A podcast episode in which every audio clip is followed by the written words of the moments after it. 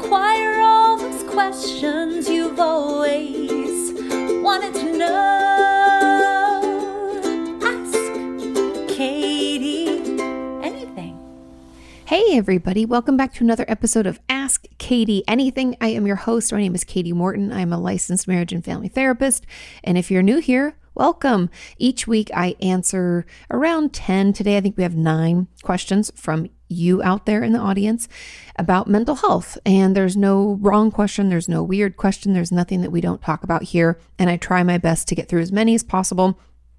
I am at this point, and I'll probably post this on the community tab today, but I'm two weeks ahead on my podcast just to give my husband Sean, who does all of the editing and audio mixing and stuff like that, to give him enough time to to do them so it's not like last minute like we were doing before. So if you have seen that your question got hearted by the channel, yet it hasn't come up. That's just because we're a little bit ahead of schedule, which is good for me and good for Sean. So please be patient. It will come out. And if I have hearted the question that you asked, know that it will be answered.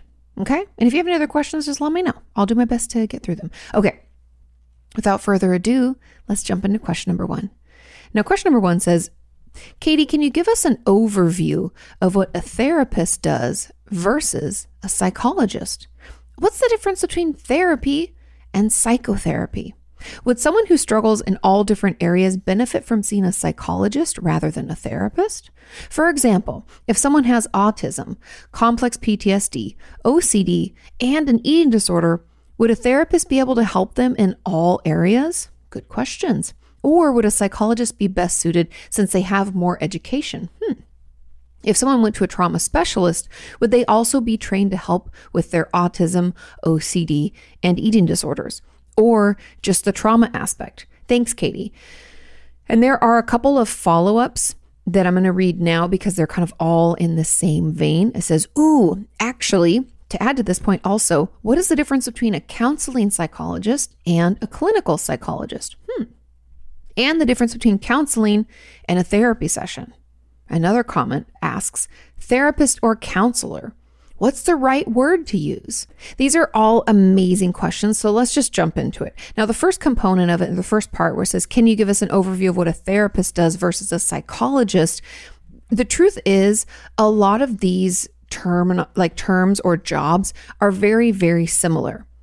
When it comes to education, psychologists do have a four year degree outside of their undergraduate degree. So they went to grad school for four years, whereas a therapist went for two. I have my master's in clinical psychology. A psychologist has their doctorate. And psychologists can go on maybe therapists can too but it's more it's a different type of research but psychologists sometimes go into research so it's a non-clinical based degree that they get and psychologists can also go into clinical psychology, meaning that they are going to offer therapy to you in the same way that I would. Does that make sense? I hope that makes sense. So when you go in to see a therapist, counselor, psychologist, or social worker for clinical therapy, for what we call clinical psychotherapy, it's going to feel the same. The real difference here between all of these different types of mental health professionals is their specialization. Now, when we ask a clinician about what they can treat, we don't just want to say, like, what can you treat? And they say, oh, I can treat. And people give these crazy long lists. When you go online, like, I've personally been looking for a therapist. And when you go online, it gives these crazy, insane long lists about things that ther- that therapist or psychologist or whatever can treat. You want to ask about wh- where they went to school, maybe, where they gained their hours, why they call themselves a specialist in eating disorders or autism or OCD, self injury, things like that.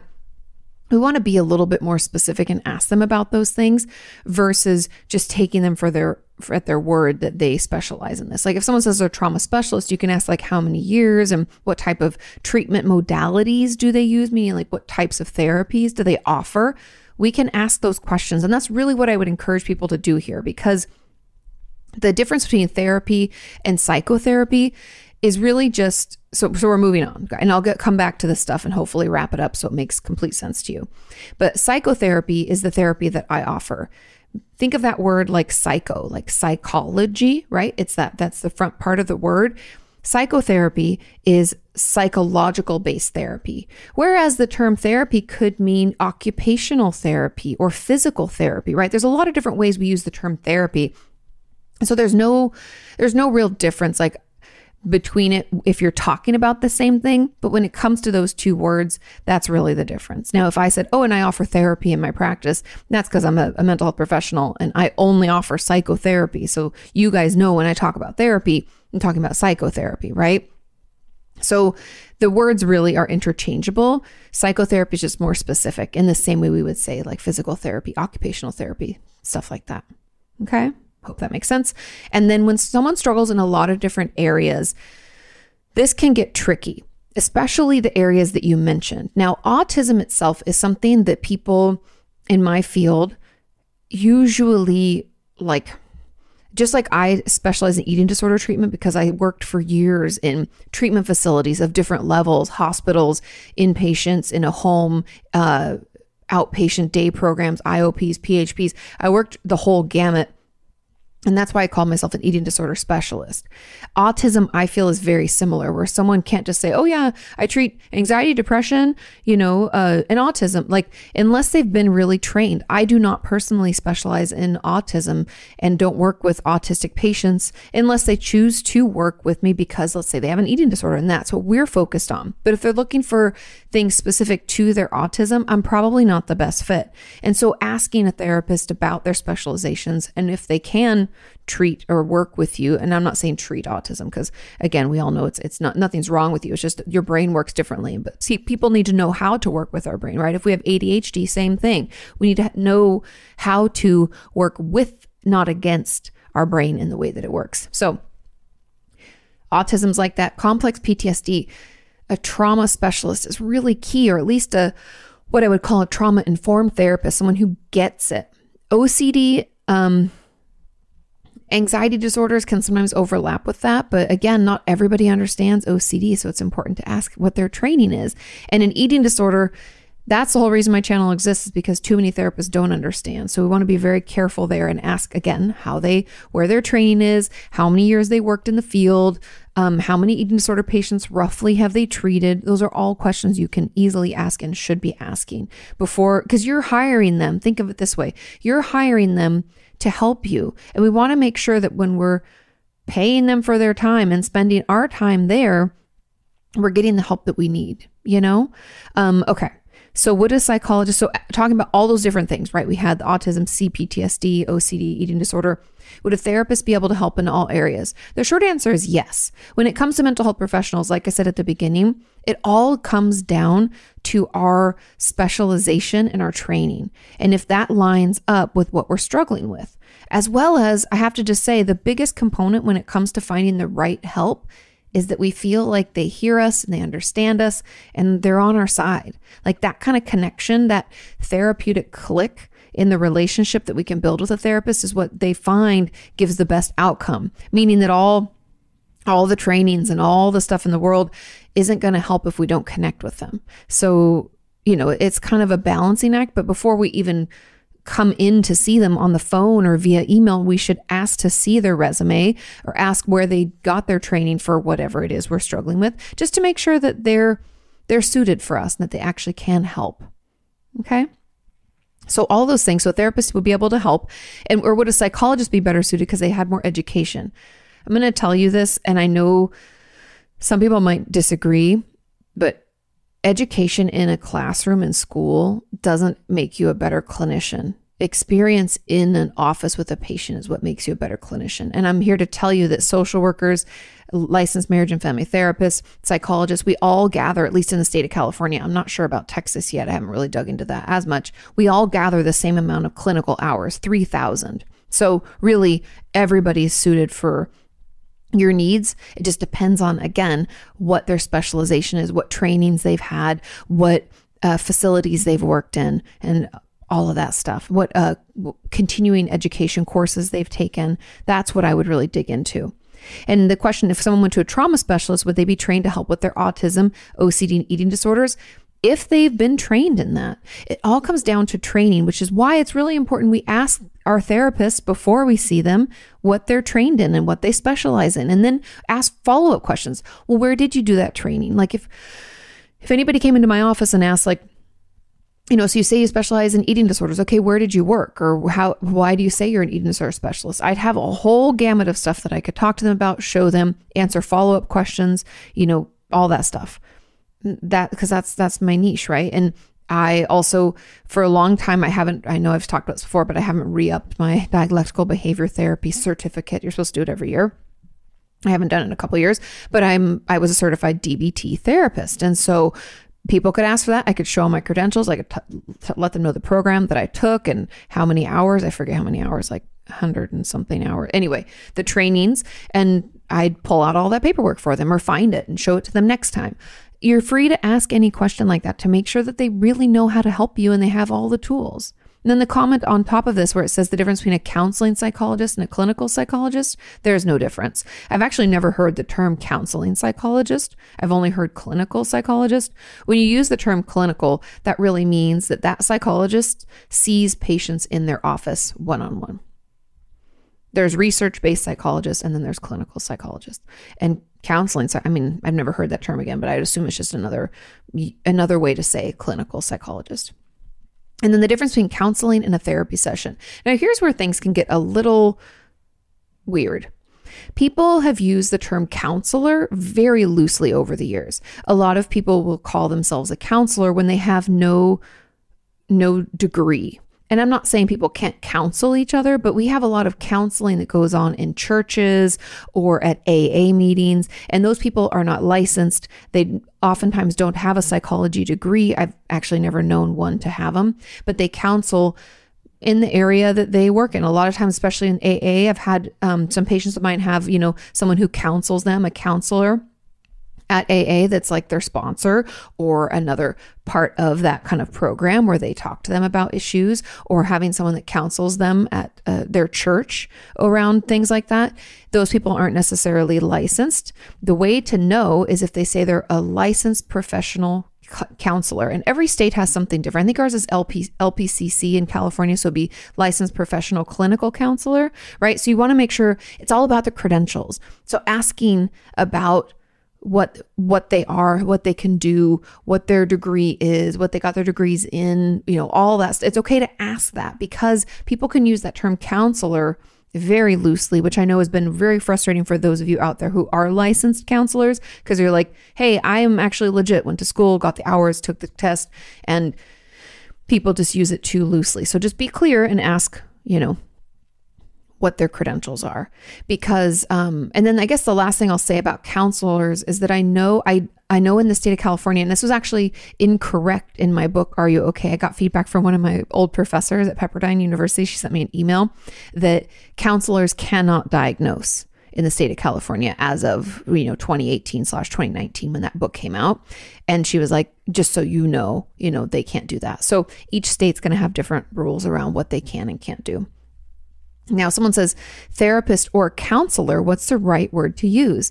Depends on what their degree is. So, a psychologist would be a psychologist. A therapist, meaning a licensed marriage and family therapist, is a therapist. A licensed clinical social worker is a social worker, and a licensed professional counselor is a counselor.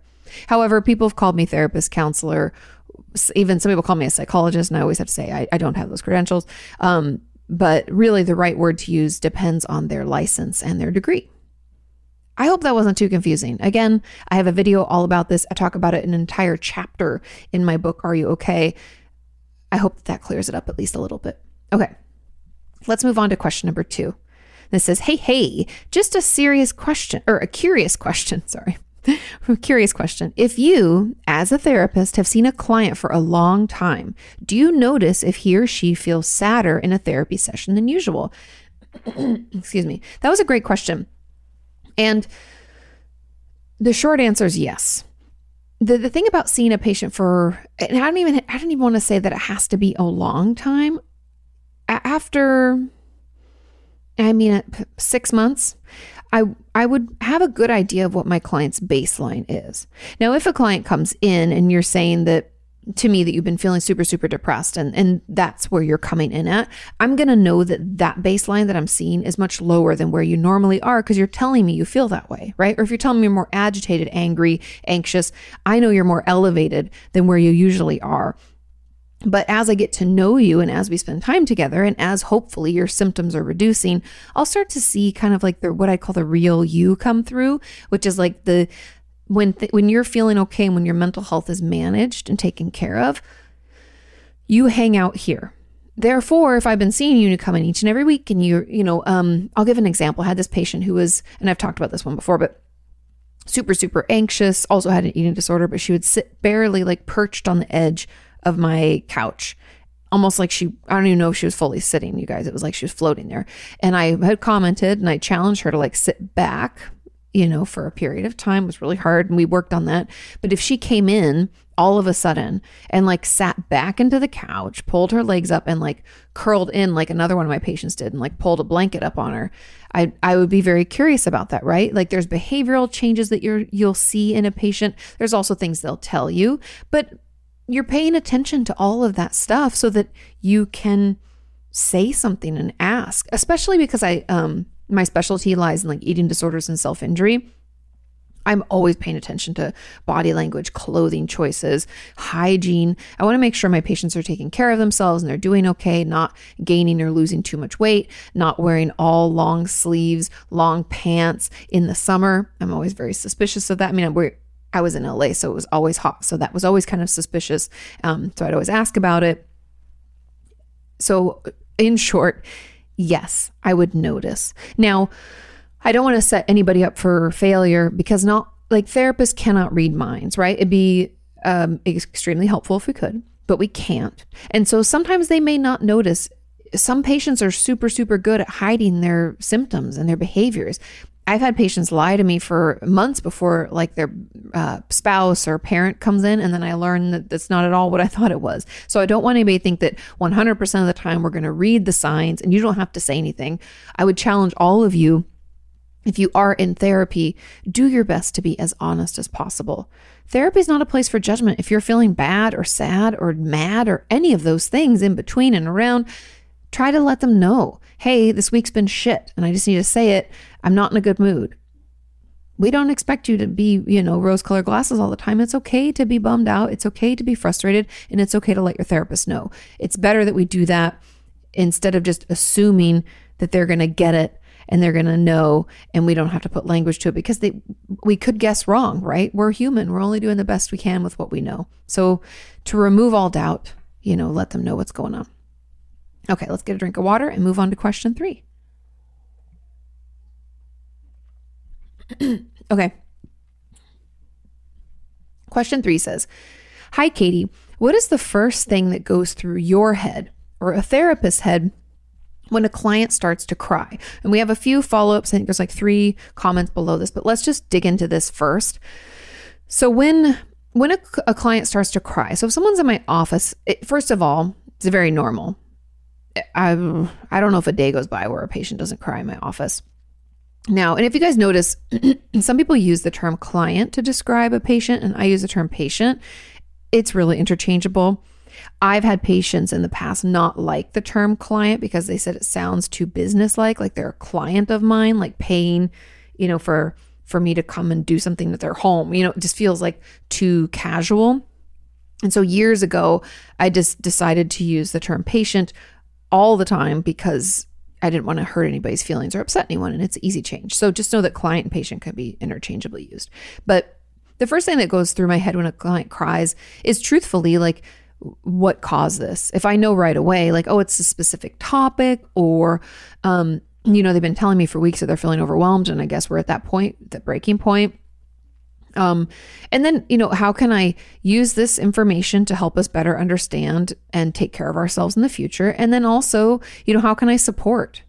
Those are really the two main things is like trying to make sense of it and come to like figuring out where it came from. Crying's normal and healthy, you guys, by the way. It's not a bad thing. But as a therapist, any kind of emotional response is like more information for us as we try to come up with tools or come up with subjects that we need to dig into to heal. It's it's just part of what we what we do or rather what we pay attention to so that we can continue moving things forward, right? I want to pay attention to when your emotions or a particular emotion is overwhelming and dig into why that's happening and and where that's coming from so that we can make sure it's okay, right? And it's coming from an okay healthy place. So that's really it. Support and how can we use this to better understand what we're going on, what we're going through and what's going on. Now, a comment on this said um essentially like what, what's the first thing that goes through my head when someone has a panic attack or starts dissociating badly as in can't move can't uh, can't move see or talk in session uh, for me in that in that situation it's it's more about the support and getting you back now i i try my best but i was trying to think. I've had a few situations where it didn't i didn't know ahead of time. Like in the first one or two sessions a patient dissociated and I, I don't think i'd asked them quickly enough so we could put together a plan for bringing them back. But usually i do my best to ask about panic attacks dissociation uh, if there's certain triggers they already know of. I try to get that stuff out early just because i've learned over time that that ends up serving us better, right? Because something's going to happen and I need to know how to bring you back. I need to know what's okay and not okay. And everybody's different. So it's not something that I can just like blanket do to all my patients. I need to make sure that for you specifically, you're okay with me doing X, Y, or Z to help calm you down or bring you back. And everybody has different requests. So there's that component. So for me, a lot of times, um, I'll try to make eye contact. My dissociation parent patients will like often like fight me on that. But my panic attack patients don't always. They're they're I can get in their eye line sometimes and hold it and that can be a way to to calm down. I can I can breathe with them and just by making eye contact and doing that together that can be calming. But really what's running through my head, the first thing that goes in my head is like how can we help? How can I get how can we get this uh, to move on faster? How can I bring you back? How can I calm you down? Um, and if I don't have anything pre-planned, then I'm writing in my notes, come up with plan for panic attacks or dissociation. We need to have a plan in place and something that we can implement easily. Um, you know, that would be my next to do. Because it helps, it's bound to happen. Therapy's challenging. There's going to be those times, even when our resilience is low, meaning we're more vulnerable to panic attacks or dissociation. And the therapist is going to push us because that's our job and we're going to struggle. And so, all in all, yeah, just how can how can I help? And then the next question said to add on, I am super afraid of my therapist that my therapist will be judging internally as I withdraw into a childlike, you know, hugging myself and crying, and the next moment I dissociate like crazy or that I cut oh, I cut myself. Gotcha. Therapy is not a place for judgment. It's a place for exploration and understanding. And when it comes to things like that, know that we've seen it all. I've had patients, uh, I talked about a patient of mine that came in and just laid on the floor and was like, this has been the worst week ever. We've had patients curl in balls and cry. I've had patients want to play with toys when they're full grown adults. There's no judgment in therapy. It's a place for you to explore and make sense of what you're feeling and what you're going through. And a therapist's job is really to be curious, not judgmental, and help us both better understand what's going on so that we can either you know soothe manage the symptoms or find tools and techniques and ways to better cope so it's all that stuff so it's okay for you to feel like a child and want to curl into a ball and cry, maybe rocking yourself. I even have patients who aren't autistic do what we would initially think of as like stimming behavior, like rocking yourself or um, you know tapping. Like there's things that people with autism can do to kind of soothe. Um, it was actually adorable you guys. I, I don't know if this is where it comes from but my therapist brain went right to it. But when we picked up our puppy roxy and we're bringing her home of course she's terrified right? She's like who the hell are you? Then we had like her little travel crate and her bed and i put some toys in there and you know, we're doing our best to get her situated and put her in the thing. And we've had the, she was, all of the seats in the back were down. We have a little SUV. And so she was sitting so she could see us. And Sean was talking to her and I was driving and she cried a little. And then she started rocking herself. And I was like, oh, baby.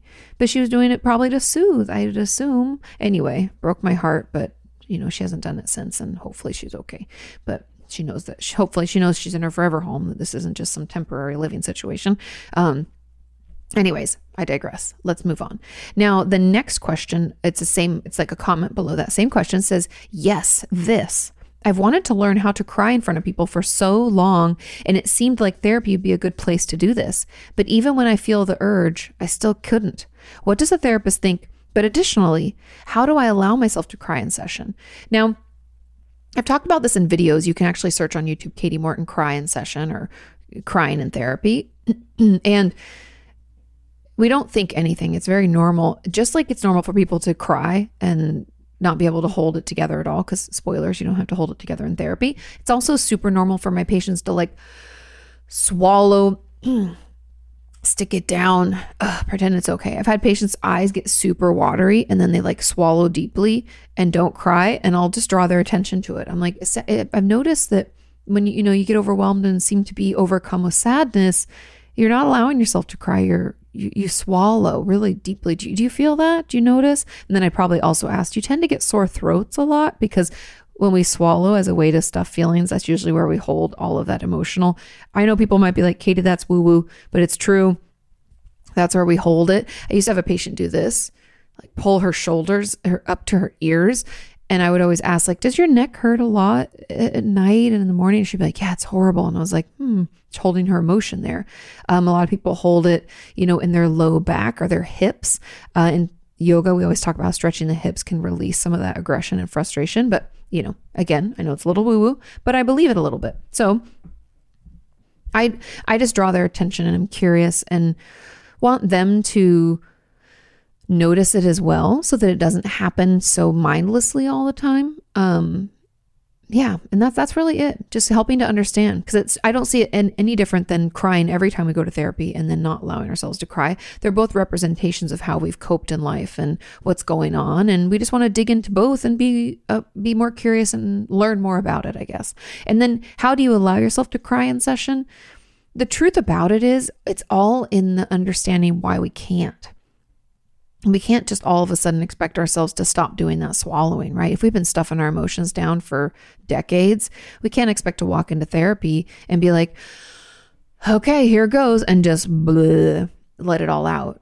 We're we got our defenses up, and we have to figure out what a what triggers those, or b, and kind of more importantly in therapy, it's like what can we do to soothe it so it feels okay. Um, and that's going to take some exploration with your therapist. You have to be honest about what goes through your head before you shut it down. And if you know, right, we might have to learn ways to tap in. We might have to tap in like way, way back from that experience and see what led up to that shutdown. But it, all in all, therapy is like a great place. Again, like I said earlier, like exploration and understanding. And the inability to cry is all part of that. And we'll learn more as we're more honest with ourselves about where we are and what we're going through and all that stuff. And the final comment on this says, or for a client who cries and stops it as quickly as possible, oops, swallow it down. My therapist gets frustrated that I try to and that I tried to stop crying and wants me to let it all out, but I can't. Again, figure out where that why that defense mechanism has been triggered. Something has caused it to like flip the switch. And we're like, "Oh, shut it down," right? Swallow it deep or tighten it up put it somewhere else. Ugh. I've had patients get stomach aches even after sessions because they feel like they're like stuffing everything in there. So just pay attention to what triggers this or what are the thoughts in your head that tell you it's not safe to cry. I've had patients years and years over and over, probably hundreds of times, I've asked people to write about what it would mean if they cried. What does it say about them? What's the meaning behind crying? What are you afraid someone's going to think? Someone's going to say? What, what is that? Let's let's be curious about it again. Because you're stopping it for a reason. You you must think that it makes you i don't know if i've heard everything. Makes me stupid. It means i'm weak. It makes me vulnerable. It means i'll get hurt again. There's any m- number of millions and millions of possible reasons but what's your reason? Why are we stuffing it down? Why are we shutting it down? Why, when our body needs that release? Because if you don't know, Crying, much like laughing or even shouting, releases different chemicals in our brain and our body, and it feels good. so it's like cathartic. It really just lets our body get it out. That's why it wants to do it. So your urge to shut it down has to come from somewhere. It's not coming from your body, it's coming from your brain. So, what is your brain telling your body, and why is it telling it to do that?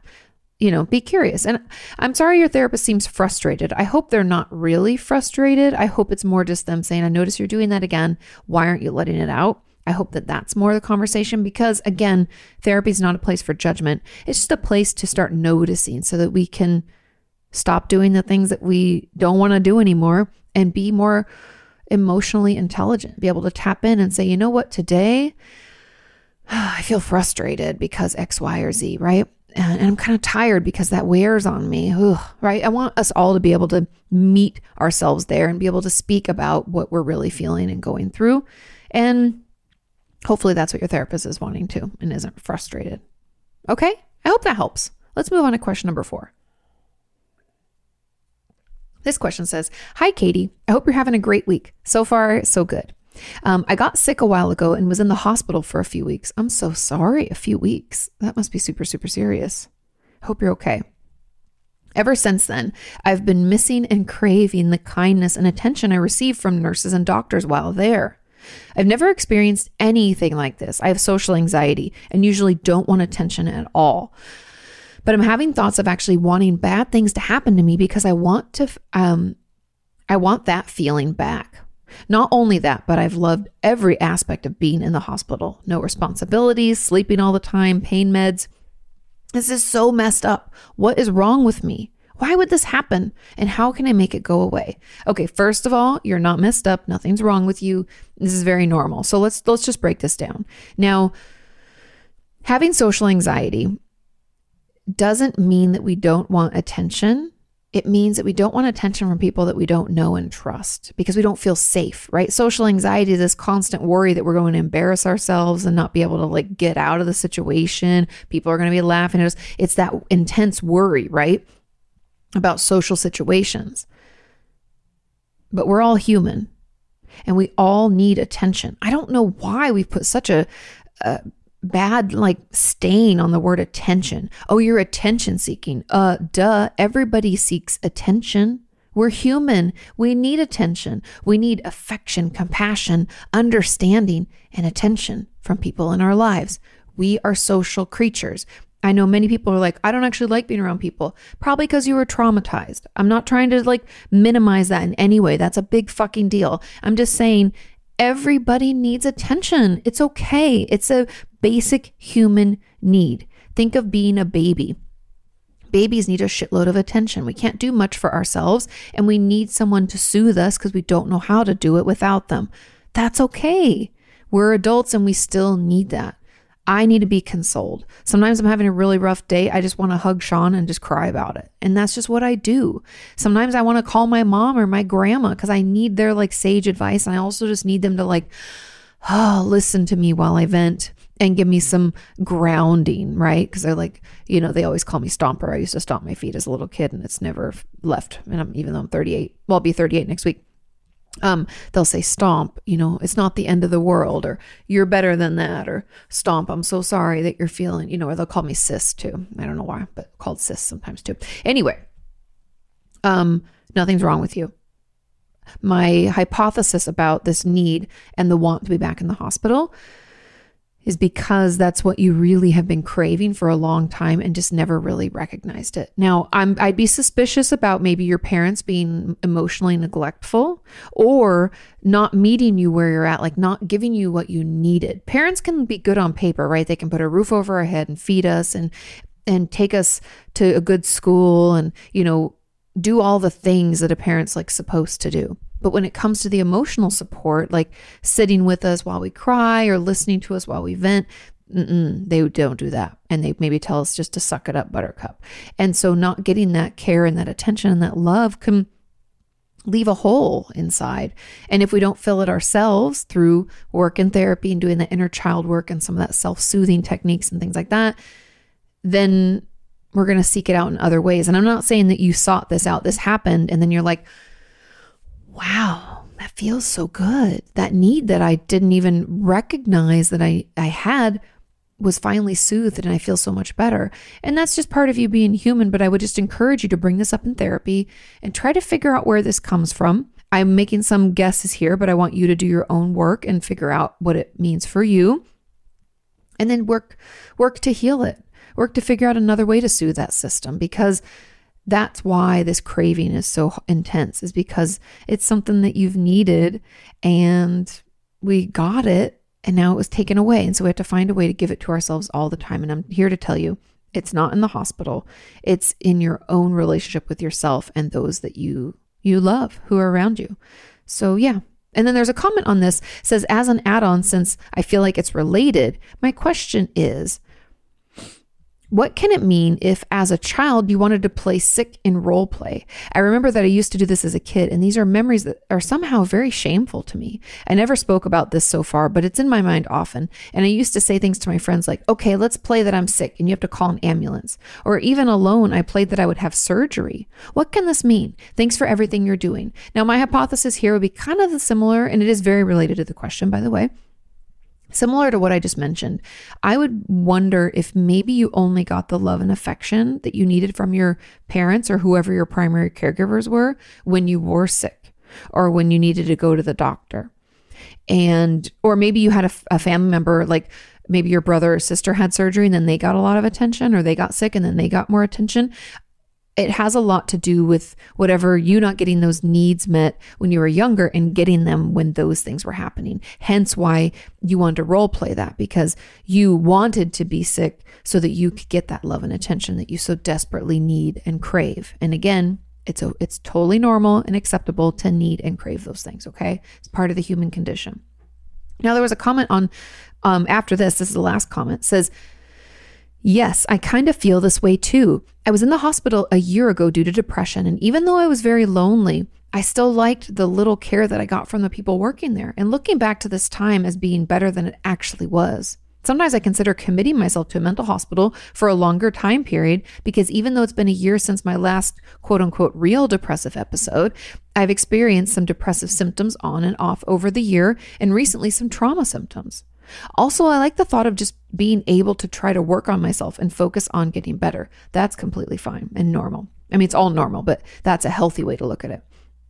I feel like being in the hospital again would mean being around people who care for me and are there for me uh, when I need them rather than feeling lonely all the time, even in the presence of people, where you always have to pretend. How can I distinguish between possibly benefiting or actually benefiting from being treated in a hospital or just wanting to because I enjoy the care, attention and or affection? Now, it really comes down to the being honest with yourself about the situation. Now, it sounds like your time in the hospital wasn't actually great. I could be wrong, but you said, you know, you're you almost like are rose colored glassing this situation, looking back and saying, oh, that was so nice. And then like the logical part of your brain is like, it actually wasn't, you know, being honest with yourself about that situation, what it was like. Was it really helpful when you came out? Did you feel better? All of that is really key in this decision making. And I would just encourage you to be honest with yourself and consider if the hospital is the only way for you to get better, are there other options we could try out or take? Like, I'd be interested in like a day program or maybe more intensive therapy. Maybe we add in a group therapy session or something like that each week. Um, or, and honestly, even as I say this, you guys, if it's just because you enjoy the care and attention and affection, that's okay. I would just encourage you to talk about this specific issue in your therapy now. Sure, we may want to be treated in a hospital and we may need that extra support and we may need the removal of life stressors in order to get better. But I also just have to mention that that the needing of attention and affection could be born out of trauma and that emotional neglect maybe you sustained as a child. Or the fact that maybe you only got affection and attention in the way that you needed when you were in that hospital. Or you know I don't know where it's coming from. Again going back to what I said at the beginning it's important for us to figure out where this urge and craving is coming from. And it's not in a judgmental way. We have to figure out where that hole in our emotional self is so that we can stop trying to fill it with things that aren't maybe necessarily helpful. Now, in this case, going to the hospital to get treatment could be totally helpful. I'm not saying that it wouldn't be. I just am sure, my hypothesis, I, I give myself like 99% sure that there are other parts of your life where this is playing out, meaning that maybe, you know, we need attention and affection from a lot of different people, or we need a lot of outside validation, or maybe, you know, we feel like we need so much attention and affection, we end up pushing everybody else away because it, it kind of the shame associated with that need comes up because of trauma or whatever happened in our life. We just have to figure out where this is coming from for us f- so that we can work to make it better and we can heal so that we can overcome it.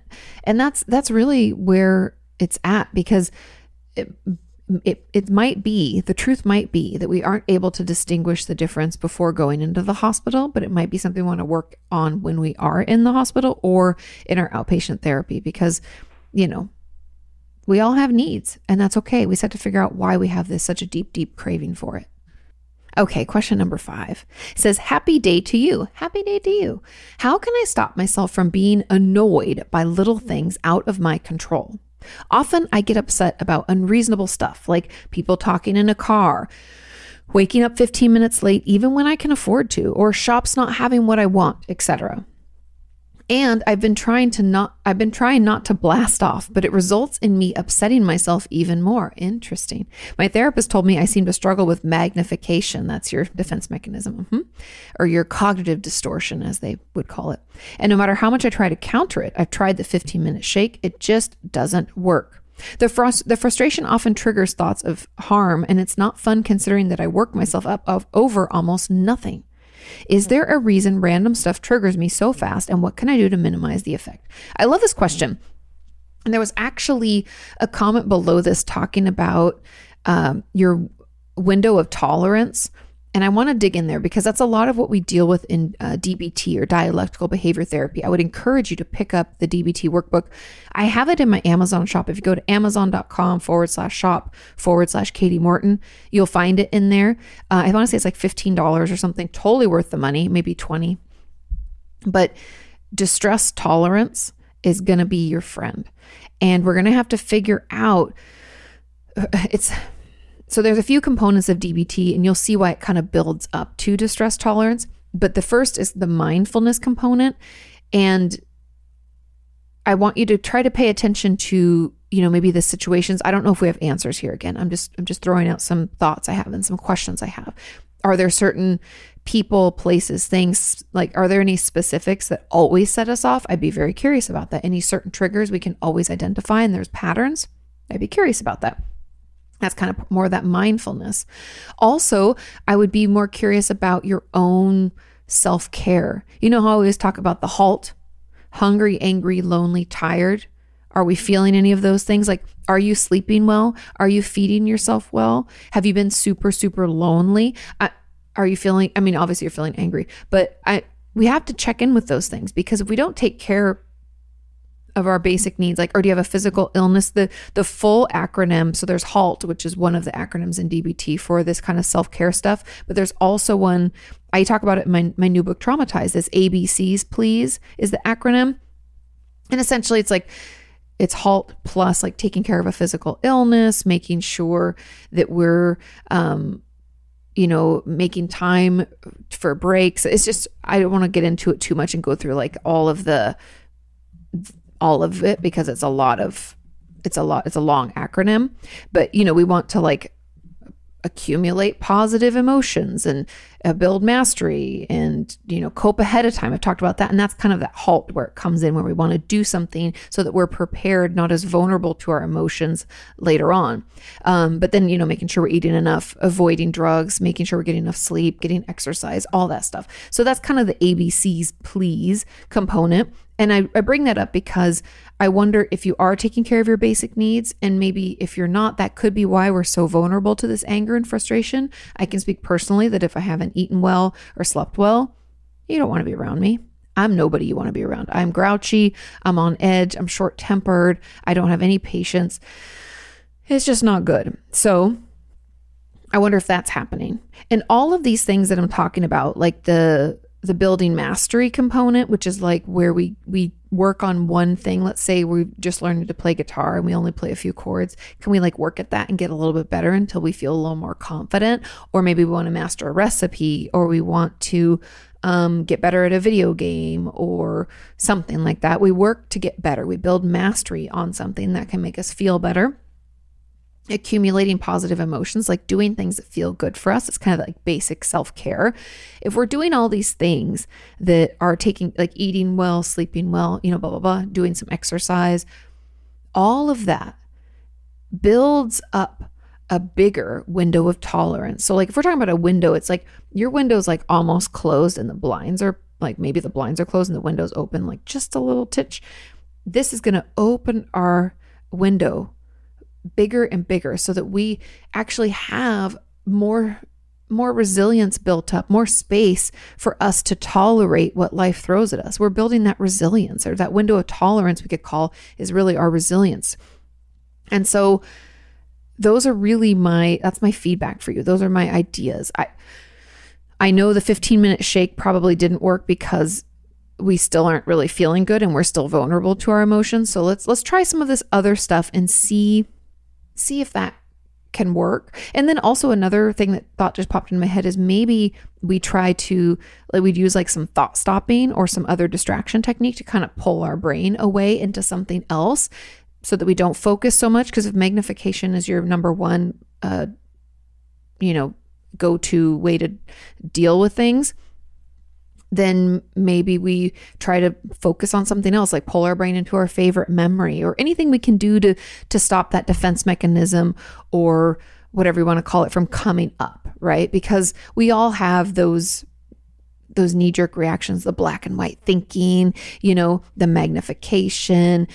Some of us will use humor or use logical thinking to you know make it not a big deal. Whatever it is that we do to like cope unhealthfully, we're we're going to have to, you know, pay attention to it and try our best to build up other things so that it doesn't take over our life. And sometimes distraction is good, which is like that thought stopping, like let's take our mind somewhere else.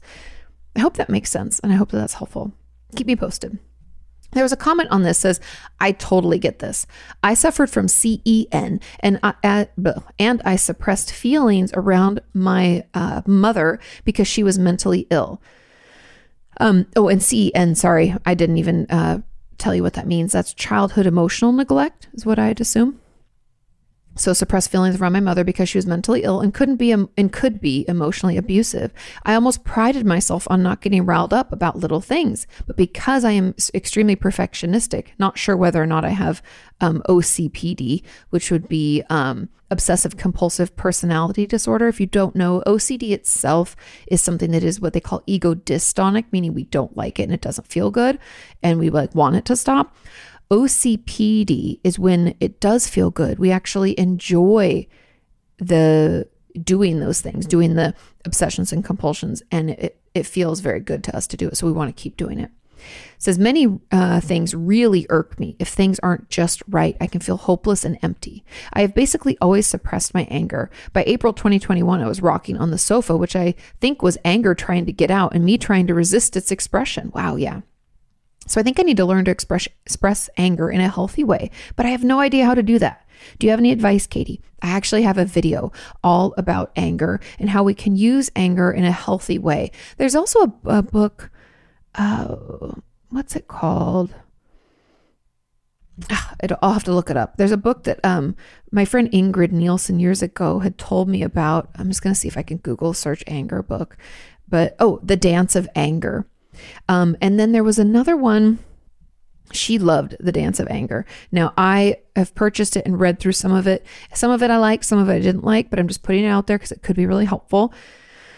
Oh, and then the anger workbook I utilize, but it's a little more with a therapist and it can even be kind of childish in some ways, but um, the the anger workbook can be really good. And then oh, I read the explosive child. Anyway, I was looking for more, but I, I can't um I can't find it right now. But anyways, when it comes to anger, we have to become friends with it. Is stuffing it down and letting it like hurt us from the inside because anger in us can be so dangerous. And clearly, your way of coping with your world being out of control because your mother had a mental illness and was emotionally abusive was to stuff things down and control what you could, which was your environment or yourself. And so you controlled yourself by not expressing anger and you like everything just so. Because if everything is just so, then that's one less thing to make me crazy and make me feel out of control. Right. And so we did all of that to kind of like stuff it down and move forward. And so things that could be helpful for you could be finding like an angry playlist and putting it on and screaming at the top of your lungs or going to one of those rage rooms. I, Sean and I've actually both been really wanting to go to one of those where you just like break stuff. I think you pay like 20 bucks and you go in and you just break a bunch of stuff. Look up rage rooms in your area and see if you, you know, could make a time to go there and do that. That could be really helpful. Also, I think eh, for me, even because I've talked about my own therapy a lot, you know, and part of the work that I did because of I was a people pleaser a lot of that had to do with me stuffing down my anger and putting other people first, right? And so I was so angry. And I used to, like, when I would go out with my friends in my early 20s and like have a couple drinks, I would get like angry because what soberness uh, conceals, drunkenness reveals. And my anger would come out. And it became something that was really unhealthy and embarrassing, to be f- quite frank. And I had, I was like in therapy twice a week for a while because I was like, what is going on? And she was like, you've never felt safe to express your anger. And I did a lot of work writing about what anger felt like to me and what it meant to me. Spoilers, I thought it was out of control and it meant I was a bad person. So she had to help me challenge some of those like false beliefs, right? Because anger isn't a bad thing. Anger is actually protective. And I'm very thankful for my anger. It tells me a lot of things. Anger tells me when someone's overstepped boundaries, tells me when I've been hurt, it tells me when I need to speak up, right? It's so informative. And so instead of stuffing it down and ignoring it and putting myself in other unhealthy and unhelpful situations, I need to recognize it and acknowledge it and let it be because it's actually really helpful. So, anyway, learning about your anger. I did some collages that was really helpful. I put on the music and screamed. I screamed into pillows a lot. I used to just also um, go and kick a ball into a wall. Back in Santa Monica, there was this local high school that had, you know, they leave their like track and field area open and you could go and play in there. And so I would I would do that. It was like a way to get the anger out. Um, for a while there when I was younger, I was like going on, I was going running, not very healthy. So I had to stop that. But, anyways, hopefully that gives you a little, a few ideas. And also just get on YouTube and put in Kati Morton anger, and my videos on it will come up. And I have more tools and tips and techniques in there as well. Okay. Now, um, the next comment says, and how do you deal with being unstable in general? Not really irritable, but being more sensitive to being triggered by something small. For the last two years, I've been quite emotionally unstable and nothing seems to help. I've been in therapy for two years now and it has helped in general, but my mood hasn't stabilized. I usually experience depressive symptoms for a few hours a day, and on most days in the last two months, trauma symptoms come up too, and my suicidal ideation is back. Sometimes just little things trigger a depressed mood or make me feel overwhelmed. Medication helped a little in the past, but the side effects were bad. What are possible causes for being emotionally unstable for a longer period of time? I have some ideas. Is it possible that growing up in an unstable environment has caused me to be unstable as well? My mother is chronically depressed and has always been very unstable, easily triggered due to some serious emotional issues. And two years ago, my older sister got diagnosed with bipolar 1. And even though I'm not bipolar, I haven't been stable since then. I grew up in a big family and it was always a little chaotic at times even and and at times even abusive. For the last few years I feel like I'm racing from one crisis to another. How can you uphold a stable mood when your family life around you is everything but steady and consistent and constant? Moving out has helped a little, but I haven't been able to really enjoy my life for some time now. Sometimes things are fine for a few weeks, but then another bomb is dropping and I haven't been able to really breathe or have a break from constant drama and stress. Is there anything I can do to deal with these intense emotions and mood swings? Will it ever get better? Now, there's a couple of things. My first suspicion is borderline personality disorder. For any of you who have borderline, you know just how sensitive we can become to everything and we can feel very dysregulated. I think that's the best way to describe it everything seems super painful. We and i don't know again you didn't say anything about attachment or feeling like people are going to abandon you. Just be honest if that's if that is part of this where it's like you'd rather leave people before they leave you or you worry a lot about your relationships and you don't feel like you have a good sense of self you can be really impulsive have you urge, have urges to self-injure. Like those are all kinds of components that we can find when we have borderline and that's like one thought I had. Like if you were in my office, I would ask some questions about that so we could see if that resonates with you. Also, Moving out has probably helped. And it might be helpful for you to distance yourself from your family because my guess is that if it's not borderline, then you are the only one that people lean on, meaning everybody's leaning on you to fix things and make it better, and you are not the person because you're up one person and they need they need professionals. Um, and then that's why you probably feel like you're running from thing to thing. And to go back to the question earlier where somebody was asking about you know, feeling angry all the time. If you're not taking care of yourself and your basic needs, if we're not doing those things, the ABCs, please, and the halts, then of course you're going to feel like totally discombobulated and dysregulated constantly because you have no resilience. You don't take care of yourself because you put other people first. Um, which might be due to your trauma. Maybe we're in that fawn mode, you know, that fight, flight, freeze, fawn video I had that came out a while ago. I wonder if that's part of it. Um, either way, those are just like I'm throwing things out to see what resonates and sticks with you. But get yourself some therapy, get yourself some support because we need to put some healthy boundaries in place. And yes, it will get better, but we have to figure out, you know, what's going on and why we're feeling the way we feel and be honest with ourselves about where we're at so that we can, you know, identify and then treat. And yeah, it does get better. Okay, let's move on to question number six.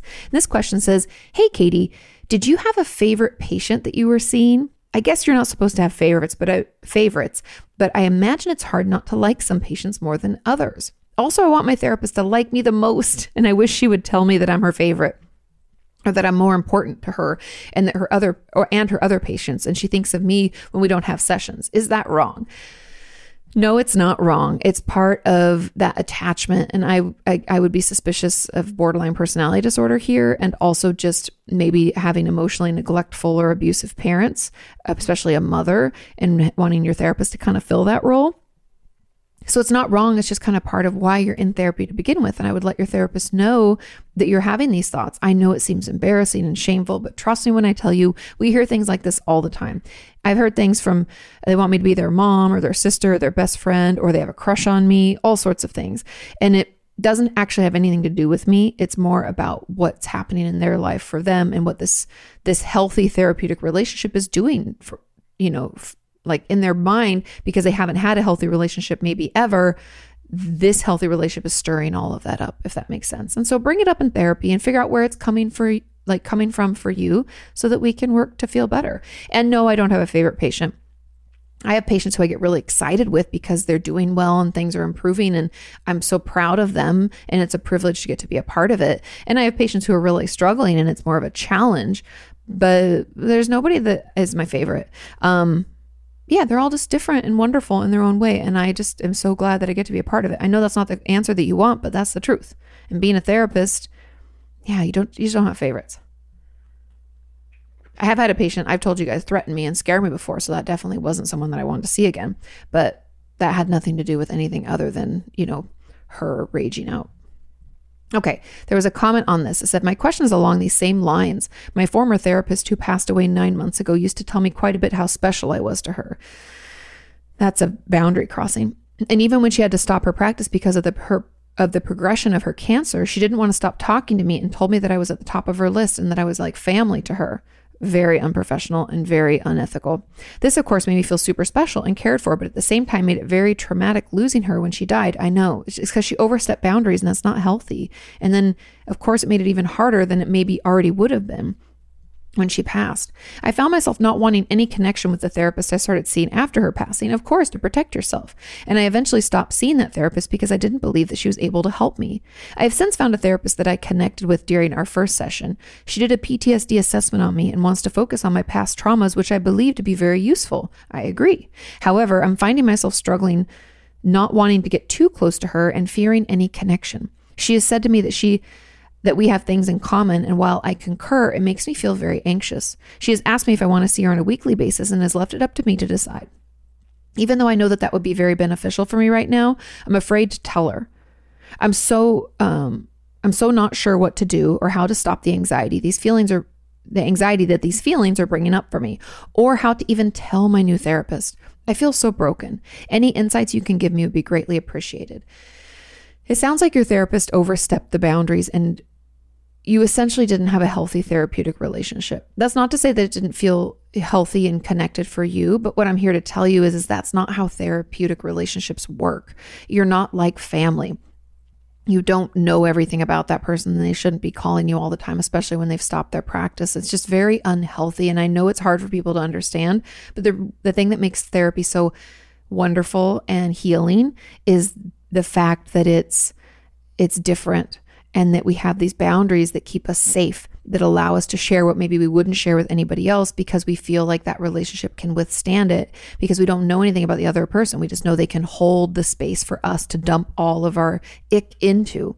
And the fact that she showed up like a, a, a mother or a family member took that all away and made it like every other relationship, or maybe a relationship you'd craved forever, which instead of helping you heal and deal with the fact that you didn't have that kind of relationship in your life and be able to identify where that's coming from, she tried to fill it with that with the relationship you had with her which then of course because therapy doesn't last forever and unfortunately she was ill and passed away now you're left with that gaping hole again. And that it was a trauma. Um and I'm sorry for your loss and I hate that she did that to you. So my my feedback and my my thoughts are really to let your therapist know if you have to write it down and bring it in let your therapist know about this because this is a real trauma. And talk about grief and I know that grief is really pal- like it's pal- palpable in your life. It's everywhere right? It's just oh and I want you to have a safe place to talk about it. And I would let your letting your therapist know will ensure that the healthy boundaries are upheld and it will also ensure that you get the time that you need and the space to heal from that loss. Because, ugh, I'm sorry that your therapist did that to you. And I'm sorry that she overstepped boundaries as much as she did. That's just totally inappropriate.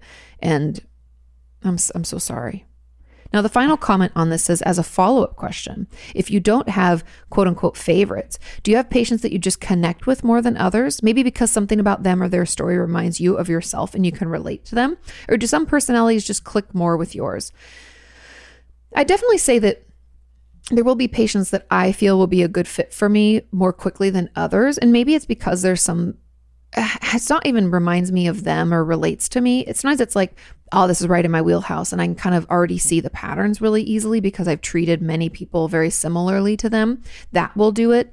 Um, honestly, yeah, that's probably it. And then maybe if there's some, if they're like, more like me where they're a little anxious and more of a people pleaser i might notice those things quickly and and be more you know I don't know, not quick to to do it or to fix it, but like I might recognize that more easily and then be able to work with them more quickly on it. So yeah, maybe there is a little bit of that where something, some part of them uh, will remind me of me, and then I'll find myself, you know, thinking, oh, this will be a good fit. So yeah, I could definitely say that, but they're definitely not favorites. It's more just like some people you know more easily, you know, more quickly that it's going to be a good fit but it's really up to them, right? It's not up to me. So if they're, I've had patients over the years that I was like, oh, this will be a good fit. And they're like, can you give me some referrals? And I'm like, okay, you know, and again, it's not, I'm not offended.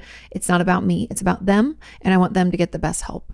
And I want them to feel connected to the therapist. And if it's not me, I want to make sure I give them other good referrals. Okay, let's move on to question number seven. And it says, Hey, Kati, a little while ago, I was crying on the floor, just completely lost my ability to feel any emotions for about 15 hours, where it eventually slowly came back. It felt like losing a sense, and I'm really confused by it, and I didn't like it. Do you know what may have happened to, uh, to cause this to happen? Thanks. Now, 15 hours. I wonder I mean, crying on the floor, I wonder if it was dissociation or maybe a panic attack. The, the fact that it lasted for so long and you lost your ability to feel any emotions, I my knee jerk reaction is dissociation.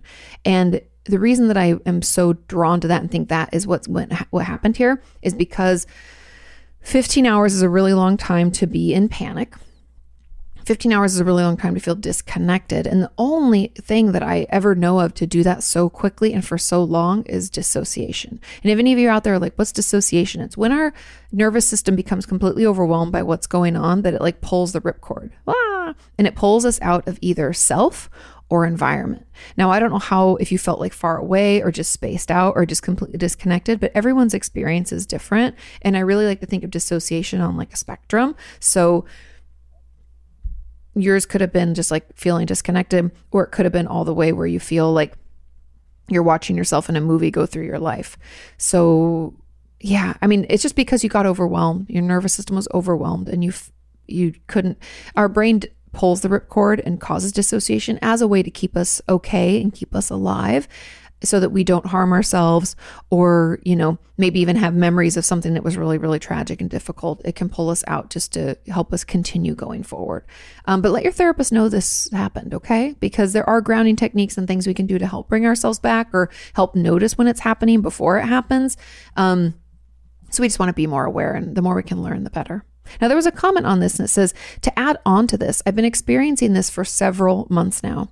I'm wondering if this can be a trauma response or maybe just a sort of dissociation because the system is overwhelmed. And how can I make it come back online? Yes, it's probably a trauma response and part of dissociation. You have to try some things out, whether that's like rubber bands on the wrists, holding ice cubes, maybe there are some other things that we can try, like um, counting colors, like how many things in the room are blue, or if we go through our ABCs and what in the room starts with A, you know, what in the room starts with B, and going through all of the letters, it can it can pull us back. Now, I know sometimes it can be hard, but if we catch it, the earlier we catch it, like if it's just happening or right before it happens, the more easy it is to stay grounded. And the farther we've been away or the longer we've been away, it can be a little bit harder. So give yourself an opportunity to to try some of those things out. Changing temperature can really help too, like be going outside if it's cold or hot. Um, getting in a cold shower can sometimes help too. Um, that those are all just ideas to help us get it back online. And there was another uh, question that says, I can completely relate to your situation. I experience bouts of sadness. After that, I can't experience any other emotion, or happy or sad, for almost a day. Also, I can't remember all of the events that happened during that particular time. Is this dissociation? I've realized that this is affecting my studies as well. Any suggestions? P.S. I just moved between countries for graduate school. Um, with sadness, I mean, it could still be overwhelming to your system because you're not remembering things because your memory is a little bit uh, muddied or hazy during those times. I really believe it could be dissociation again. And it's the memory. And I have videos. Uh, check out my videos. Get on YouTube and look up Kati Morton dissociation. I talk a lot about it. I have a ton of videos talking about it. Um, I'd really dig into that. But again, yes, I really think it is because the memory loss and feeling completely disconnected. Those are two main symptoms of dissociation in my experience. And I believe that that's what's happening because you're just getting overwhelmed and moving between countries for graduate school. There's just a lot going on. Now, someone asks, could this be emotional dysregulation? Yes. Um, I have episodes where I am deeply distressed and dysregulated for extended periods of time, but can never identify what emotions I'm feeling, other than that they're big and overwhelming. It is very disconcerting as I have little to no control over these attacks, and I feel entirely bleak and without hope during them. This is a common symptom of trauma and complex PTSD, which I have. Could this be what you're experiencing? And yes, I just added that in there because I, I really, it is part of that dis, that emotional dysregulation and feeling so overwhelmed that our brain pulls the ripcord. And being deeply distressed, like this person says, you know, can come out of complex PTSD and trauma. Unfortunately, it's a lot for our system to manage just on the daily. And so when anything else happens, it can push us into this dysregulation or dissociation. Okay, let's move on to question number eight. It says, Hi, Kati. I have a difficult relationship with food. It's almost impossible for me to eat if I'm with people. I make it look like I eat most of the time. If there's absolute um, if there's absolutely no getting around it, then I can force myself just so there isn't a scene. But it makes me really uncomfortable, uncomfortable, and I find myself self harming afterwards. This sounds like an eating disorder. The thing is that I'm not the typical body size of someone who struggles like this. There is no certain body for an eating disorder, all shapes and sizes. What you're talking about right now, this food situation where you can't eat in front of people and it makes you uncomfortable and then you self harm, that's eating disorder behavior. I'm just, I'm just telling you. Okay. Um, so I've always thought that it can't be bad. I know that's the thing about people assuming eating disorders look a certain way. They don't. Um, now I'm starting to question maybe it's an issue. Is this a sign of an eating disorder or just weird? Thanks for all that you do. And sorry if this is a silly question.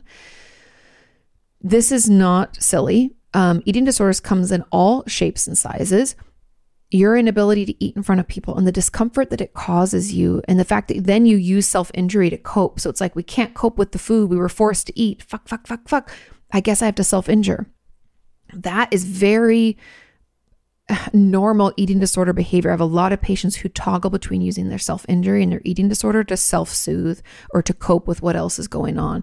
I've talked about this a lot over the years, but eating disorders aren't vanity metrics. There's there's nothing about that. We don't it's not actually about the food or our body. It's about what it helps us numb out from. Am I ignoring the fact that I was traumatized as a kid by eating so much that I'm uncomfortable and I can't think about anything else? Or am I numbing out from, you know, the emotional neglect and abuse that I sustained in my last relationship? And by I don't eat so that I'm so uncomfortable and so hungry, all I can think about is food. So I don't have to think about that, right? Like, how are we using it to cope? I pass that question off to you to spend some time to think about it. Be curious, not judgmental. Now, there was a comment on this as if I may add, I really struggle with eating at other people's places. I don't mind eating in front of people or in a restaurant, but I just can't do it at other people's homes. It's gotten to the point that I avoid invitations as I'm unable to eat anything. It is so off putting. Is it anxiety or eating disorder related? Or maybe a result of trauma? I was abused by my grandmother when I was a child, and she would call me greedy, often in relation to food. There you go. I really struggle with it and my therapist told me that she's never come across something similar and she needs to consult with a more experienced colleague. Okay. Yes, this is eating disorder related and you you right there, you just knew exactly where it came from. And here's the thing, the way to know it's an eating disorder, first of all, I've said this over and over again over the years is like if it takes up most of your brain space, if most of your brain space is taken up with thoughts of food, getting food, not getting food, eating, not eating, then that's an eating disorder. But in the DSM, there's always this part, this one diagnostic criteria that says um, it affects or impairs, sorry, I was trying to look for that word, impairs our ability to function. And so the that functionality component is what's affecting you here. You're not able to eat anything and so you're avoiding invitations. So it's a, it's affecting your social life. And so I'm just um I just want to tell you that that's definitely an eating disorder. And I'm glad you told your therapist and you know exactly where it's coming from. So let's dig in there. And the final comment on this says Hey, Kati, I was wondering what's the difference between an eating disorder and disordered eating? Recently, I've been catching myself skipping meals, looking at calories, and not allowing myself more than a certain amount all day as I'm scared that I will gain weight.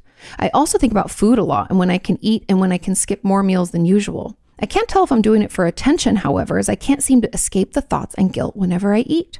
I'm also normally on the skinny side, so no one is really noticing. Okay, I'm just going to cut there because the the truth about this is disordered eating is an eating disorder. It just is catching it early, which we should all be like hoping to do. And the fact that you're skipping meals, paying attention to the calories, all of that brain space is being taken up with thoughts of food. And unfortunately, I'm here to tell you that that's an eating disorder. Please speak up. Please reach out for help. Eating disorders can be treated and we can get some support. Often it's comes in the form of recovery from trauma and things like that. But you can get there. It gets better. I, I've seen it day in and day out for years and years and years. So yes, that is an eating disorder. And I really don't think there's that big of a difference between disordered eating and eating disorder. It's just catching it early. Okay, our final question, question number nine says, Hi, Kati. I hope you're having a wonderful day. I am. My question is How can I notice when my eating disorder thoughts are trying to sneak in on me again? I find that my eating disorder voice is so difficult to distinguish from me and other thoughts, and therefore I do not notice the signs until my therapist eventually notices them for me. I hope this makes sense. Totally makes sense. I guess what I would do, the thing, the homework I have for you is with your therapist Start talking about this and ask your therapist what they notice.